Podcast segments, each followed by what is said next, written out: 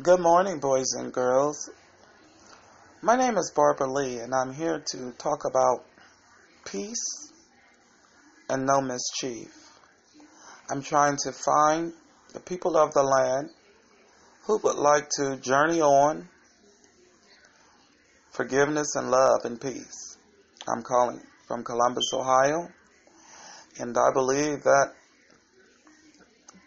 the United States Corporation President Donald J. Trump can and will achieve America great only by communicating, dealing, and acknowledging the Pope of Vatican.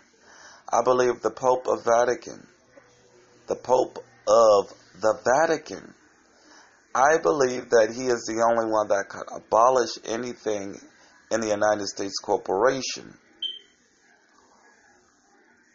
the American wilderness forest land.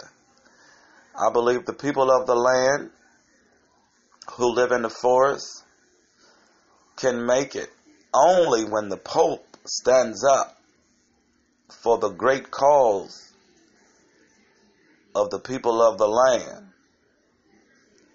Thank you for listening.